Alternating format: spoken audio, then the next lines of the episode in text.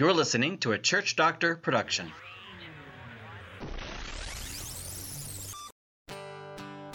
Welcome to Kent Hunter's Prescriptions from a Church Doctor, presented by Church Doctor Ministries. Hi, I'm Kent Hunter. From my missionary heart to yours, at least I hope your growing heart, I welcome you to this episode two of Mission Possible. Everyday, ordinary Christians become world changers. And uh, I'm just so excited about this episode. There's so much great material about how we can learn and grow as missionaries to our social networks. We don't have to cross the sea, just see the cross, and we look for those people around us who don't know Jesus. And with a little bit of training, well, maybe more than a little bit, but uh, some great training of uh, how to be a missionary, uh, it, it will change your life. It will change your church. It will change our nation.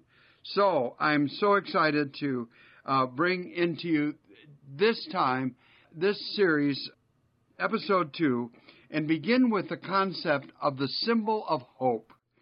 Hope is a big deal, and it's the key to understanding uh, the radical change that needs to take place in you, in me, in our churches, and we need to have hope that we can impact our nearby world, the people we know, our friends, our relatives, our neighbors, people where we go to work or go to school.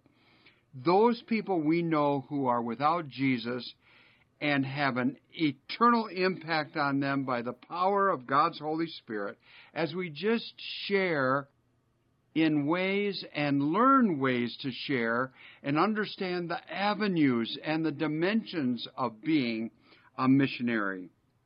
And so I want to share at the very beginning of this episode the symbol of hope, and I'm guessing you have one real close, and that is the directory on your mobile phone.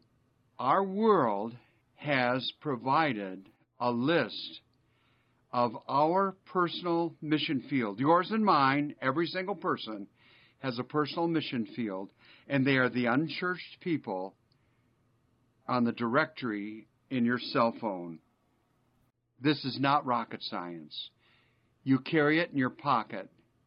It would be easy to pray for those people, wouldn't it?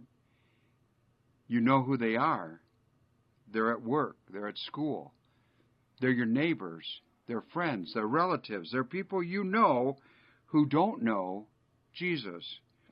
What you don't know is the mission teaching.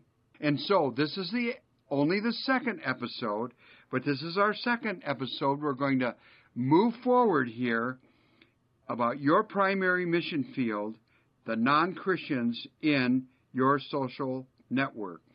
And here is what is a life changer this is a worldview change. We think about the church as an institution, a building, a fortress, uh, a place to go to where we worship. But the truth is, the mission doesn't happen there. The mission happens more often in relationships that you already have, and it happens over breakfast, in a coffee shop, over a backyard fence, during lunch at work, in casual conversations. And so we need to move from the mentality, the worldview, the age of institutions back to the age of relationships. Just drill this into your heart. Relationships are the platform upon which missionaries walk. It isn't where you sit in church. It isn't sitting in front of your television, although that could be a spot too. But the relationships you have are your primary platform. And that needs to be your focus. That has to be our focus. It must be my focus if I'm going to live the missionary life right here where I already live. So, in this podcast series, my focus is not on a facility or an institution or an organization. my focus is on you. I hope you take that as seriously as I mean it. Now, when enough people get the mission spirit and get the mission training, it does have an impact on the institutional church, the organizational church, the, the local church, the facility, all of it. Um, and so, as we move forward, it begins with the relationship and individuals, but it doesn't end there. That's the important thing. Don't get hung up about where it ends. Be focused on where it begins. And honestly, some people will respond to this and some won't. Doesn't make you a bad person. It doesn't make you a non Christian. Doesn't make you less a Christian. Jesus makes you a Christian. So don't worry about any of that. I just want to introduce you to the exciting mission field. So, let's talk about how the world might look differently. I want to read a, a, section of a book written uh, back in 2005, a, a fantastic book called The World is Flat by Thomas Friedman. And uh, there on page 451, yeah, that was a long book, he said some things about society. I'm going to change the word, uh, probably without his permission, but I'm going to change the word because he's so brilliant about what he says. I'm going to change the word society and organization to the word church, meaning people, not just the organization, but us as people. So, uh, here's what he says with my changes of the word church and and churches, uh, meaning people like us, rather than society or organizations. Okay, here it goes. Here's what Friedman says with my help. does your society, does your church, does your church have memories, more memories than dreams, or more dreams than memories? By dreams, I mean the positive, life affirming variety. You see, when memories exceed dreams, the end is near. The hallmark of a truly successful church or Christian, my insert, is the willingness to abandon what made it successful and start fresh. In churches, he continues, with my word change, that have more memories than dreams, too many people are spending too many days looking backward.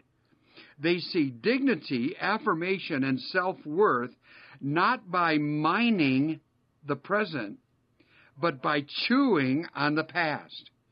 Such churches, Christians, focus all their imagination on making that imagined past even more beautiful than it ever was, and then they cling to it like a rosary or a strand of worry beads rather than imagining a better future and acting on that.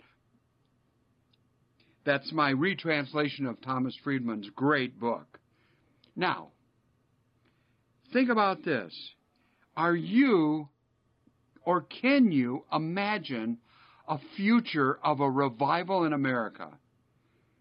I know some preachers say pray for revival in America or whatever your country might be. And they, they, they say, you know, ask God to bring that revival but they don't really imagine that better future. What would it look like? What it would be like?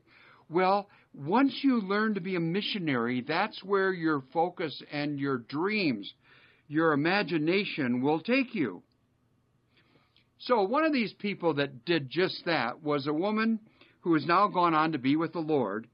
But a few years ago, a lady by the name of Phyllis Tickle, an amazing Christian scholar and historian, wrote a book, and she uh, wrote this this book about the Great Emergence. That was the name of it, the Great Emergence, and it's about the history of the church from one perspective of reaching people for Christ.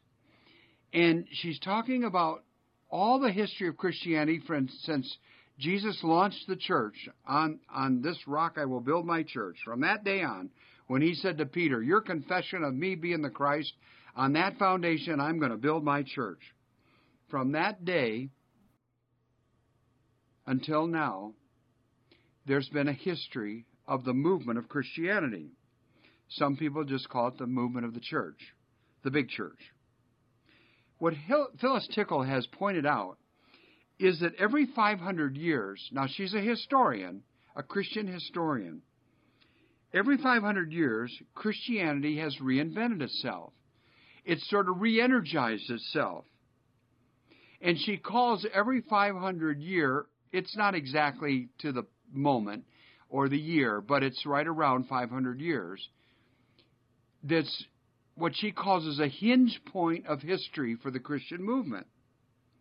So I'm going to start with the most recent hinge point and work backwards because it happened to be 500 years ago right now, which has implications for where we are right now. I want to give you some hope, and this ought to do it.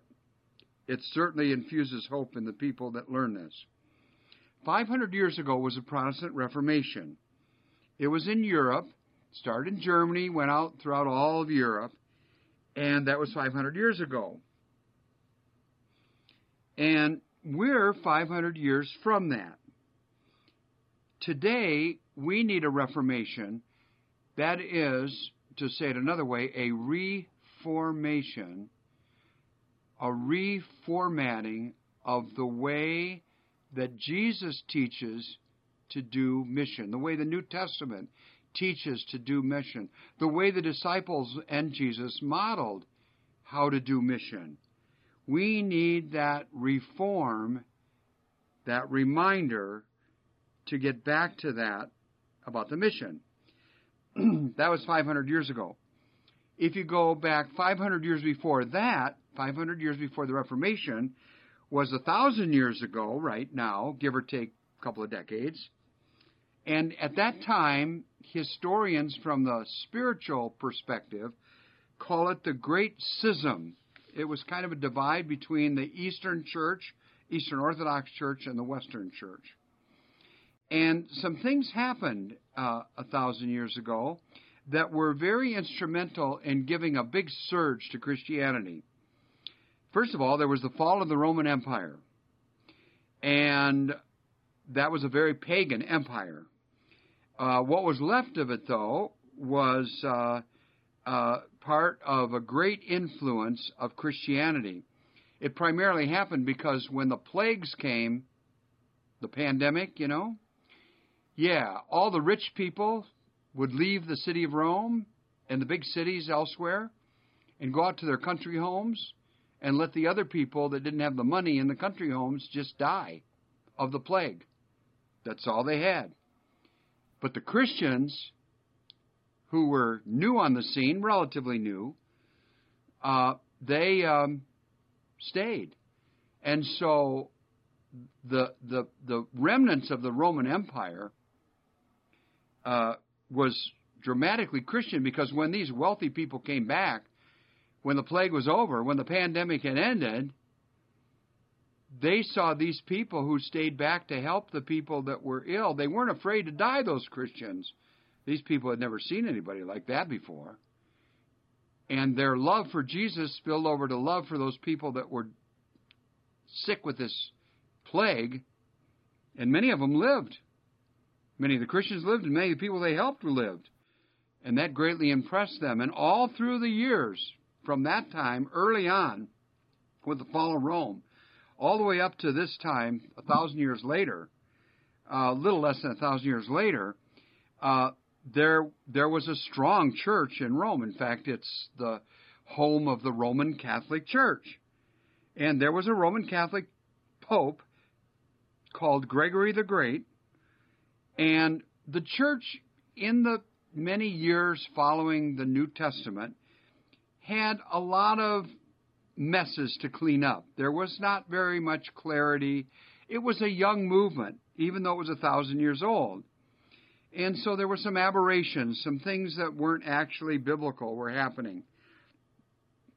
So what he, what Pope Gregory did, and it was a major boost to Christianity, is he kind of cleaned up some of these messes that were going on, and uh, he started what was called the monastic movement. That was where monasteries were built, and some of those monastery monasteries were mission outposts, and still are, and uh, like the Franciscans, and uh, others were monasteries that uh, uh, had full-time workers that cared for all sorts of the needs of people, and many other uh, issues that are related to the mission of the church. And w- what happened with that is it was a cohesive force of Christianity that that that built and grew Christianity throughout Europe until the Reformation, when it took another leap forward. During the time a thousand years ago, time of Gregory, uh, the Roman Catholic Pope, uh, they also had a, a, a, large council, a meeting of all the Christians in the then known world that could make it to this meeting, all the leaders anyway, uh, called the Council of Chalcedon. It was actually the fourth big ecumenical council that included all different kinds of Christians. That's what the word ecumenical means. And it was determined at that council of Chalcedon to settle on a doctrine, a teaching that there had been a lot of debate about, and it was hurting the church and its effectiveness to reach people for Jesus. And that was there was not a very wide agreement on Jesus. Like, who was Jesus? especially in what's called the incarnation. Jesus became a human being. And what did that mean? There were some people who said, well, he was God's son, not a real human being, but just God's son. Other people said, no, he was a human being, but not God. And at the Council of Chalcedon, they decided that while it's not normal for human thinking to think both and rather than either or, either human or God, that he was the God man according to the Bible. And while that's not normal for human experience, God's not normal for human experience. And so they said, yeah, and they settled it once and for all, and it's pretty much been that way since, that Jesus is the Son of God, God, human, divine, and also true man. And that really gave a boost. Now, that was a thousand years ago. Let's stretch back even further in history to 1500 years ago, and that was the birth of the Roman Catholic Church. And it was a primitive church at that time because it was new, uh, very new, only 500 years after Jesus, but it was kind of the organizing of the church uh, not just a, one local church, but churches all over the place. And uh, they began to focus on some sort of way to worship called liturgy or order. Liturgy means order. Trying to order the worship. There's some things that we ought to do in worship, and they're in the Bible, and that would make sense. In addition to that, they started training the people who led churches, called clergy, or pastors, or priests. And so what happened is during that time, it rescued Christianity from some errors in in what they call animistic practices, where the church had gotten into some magical things uh, that was half magic, half baptized or bastardized Christianity, uh, and so uh, it, it was kind of a mix. But they really got serious about the Bible the Bible uh, began to be able to get into the hands of more people, and so uh, it, really became founded as a biblical form of of worship, and many of the errors started to get weaned out of the church. And what happened was the church uh, began to take on more growth. And that was 1,500 years ago.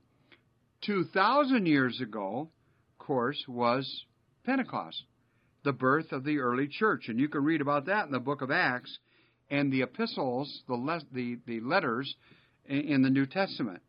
And I want to encourage you to do that. If you want to learn mission stuff, uh, along with that, go back to your Bible, get a modern translation up to date, and I would encourage you to read the New Testament from the book of Acts. I know we focus a lot on the Gospels, which is great, we should, but read the book of Acts and read the the letters from uh, Paul and Peter and James and all those letters, and and and look at it from a diagnostic point of view. What are they saying about the way they were reaching so many people for Jesus? What was the deal that they were having so much what we might call success or effectiveness? that that was that, that was really making a difference in people's lives. And churches were popping up all over the place, and people were really on fire, and the church was growing. So that's a little history. Now, so 500 years ago, going back to the Reformation, uh, that was 500 years ago right now, give or take a decade or so, and there's no real day it began or day it ended. It just kind of a season of really over 100 years, and we're in that point right now. The 500th uh, anniversary of the uh, beginning of the Reformation uh, was not too long ago. And so we're in one of those hinge points of history that Phyllis Tickle talks about right now. So we should have high expectations about what God's going to do. And so, as you get equipped as a missionary to your social network, you're going to, I hope, be excited by the fact that you were born at a time people 200 years ago weren't born at a hinge point where things usually blossom, and people 200 years from now won't be born at that kind of a time in this 500 year season of the mission of the church. In each one of those seasons, what has happened is God's people have recaptured the mission culture of Christianity. And, my friend, that is exactly what these episodes are all about. So, today, as Christians, we face incredible challenges. Tough times for the church, no kidding. But you know what? It was that way at the Protestant Reformation. The Roman Catholic Church was drifting, and God raised up a whole bunch of people Luther, Zwingli, Wesley, many, many reformers who God used. And what they did, those reformers did, is they said, we need to put the Bible teaching in the clothes of the people of our times. We need to make the gospel relevant, which it is and must be. But we can, by our humanity, drift from that. And basically, that's the work of a missionary. And we're going to expand on that a lot as we continue. But you might remember it was Jesus who said about the Pharisees and their way of doing church, well, the synagogue way, he said, You know, it's not going to look the same. This, when I build my church, it's not going to be exactly the same. Why? Because new wine needs new wineskins.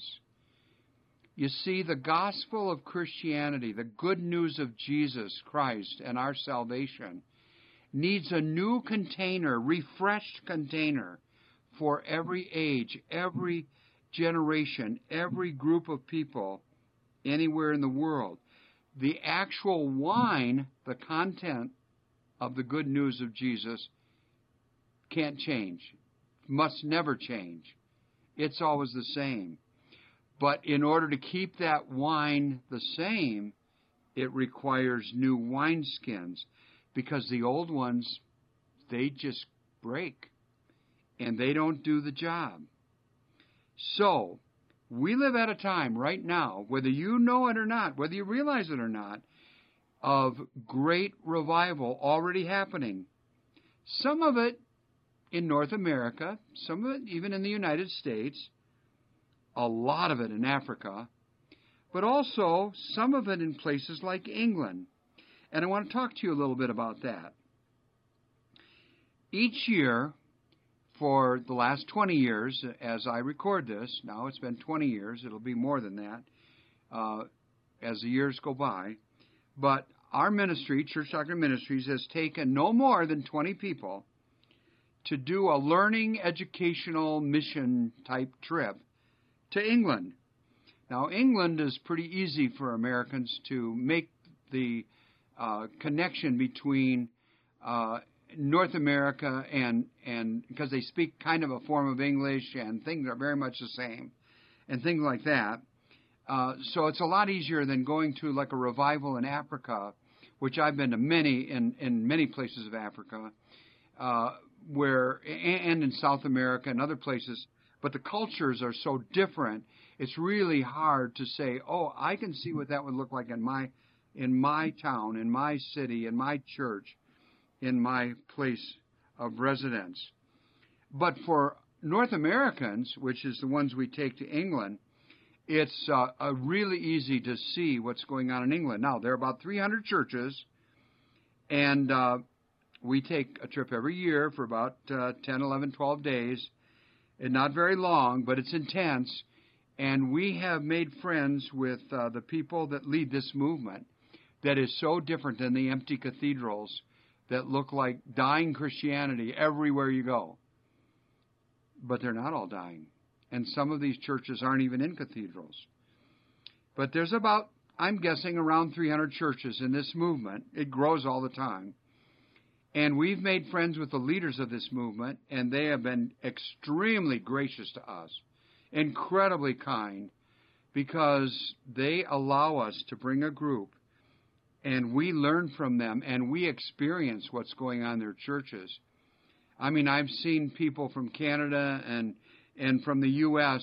in our group in worship so overcome by what God is doing, the wall to wall enthusiasm of young people on fire for God, mission minded people. And I've seen these people from North America break down and cry. I've done it myself. I've done it more than once, even though I've been there all these times. Sometimes it just grips me. And that's a fact. And if you want a life changing experience, sign up for one of our trips, but sign up early because we don't take more than 20 because we teach on the train from one place to the other we teach on the subway from one place to another in the underground in London we are constantly helping them translate that into their churches so if you want to know if you want a classroom of want to know what I think America is going to look like on the cutting edge here in the future in the next 10 years or so Hey, come along to England. It is fantastic, and it'll bring great hope to see that. So that's what we're looking at. And so I want to give you an assignment. I want you to pray and ask God for key influencers in your church, whoever they might be. Uh, they might be on staff and they might not be on staff. They might be just people that are fired up for God and ready to make the trip, to make the mission trip to England to experience this revival firsthand. Because I'll tell you what, a movement is more caught than taught. And that would really help. Well, let me get back to Phyllis Tickle before I close. Uh, about every 500 years, she says the Christian movement has a rummage sale. They offload things that aren't look, working anymore. Now, we're not talking about biblical teaching, we're talking about the way we do things. So, the church, about every five centuries, unloads some cultural baggage that is basically not good carriers, not good wineskins for the real deal of Christianity. So I want to leave you with two distinctives. One, uh, there are two distinctives which every missionary should learn. So you, this is something I want you to learn. This is part of your mission teaching. You need to learn this as a missionary to your own social network. The first one is to avoid syncretism. Syncretism, that's, called, uh, that's spelled S Y N C R E T I S M. Syncretism. It's when we take we want to reach people so much that we take the truth of God and we compromise it with the culture. We try to sync up with the culture. Now there are so-called they're usually called liberal churches, and I don't mean to beat these people up because some of them are good friends, but history has shown that to try to sync up with culture, to say, "Oh yeah, forget pro-life, let's go with abortion because more people will learn about Jesus." No, you it doesn't work you can't sync up with all the cultural things that are in contrast with the scripture. That's where you have to draw the line. On the other hand, and this is the second thing I want you to know that's a great insight, practice what we call contextualization. That is not syncretism, that's about content. But contextualization is translating the unchanging Word of God into the context of the culture of those you're trying to reach. And there are many churches that are doing that today. Contemporary worship, some people struggle with it, but they're caught up in the old style, but they're not reaching new generations. Some of it is the use of words, some of it musical styles, even facilities that look different. Uh, all of those things are to contextualize means what Jesus did. He came as a human being, He came in the flesh. And that's what we want to do. So remember those two teachings syncretism and contextualization. And next time, when uh, our next episode starts, I will share a story of the missionaries that tried to we- reach the Kiowa Indians in the early days of American history when Christian missionaries tried to reach the Native Americans and uh, and what they did and uh, what worked and what didn't work. And then we'll go on and talk about the differences between style and substance. And that will be our next episode, our next lesson on how you can become a missionary. Go over this again and again, share it with other people, pray for a mission movement. We've got the Christians to do it. We just need to teach them how to be missionaries. God bless you. You have been listening to Kent Hunter's Prescriptions from a Church Doctor, presented by Church Doctor Ministries. If you've liked this episode, please leave a review on Apple Podcasts and subscribe to hear future episodes. Check out Kent Hunter's new book, Restoring Civility Lessons from the Master, available at Amazon.com.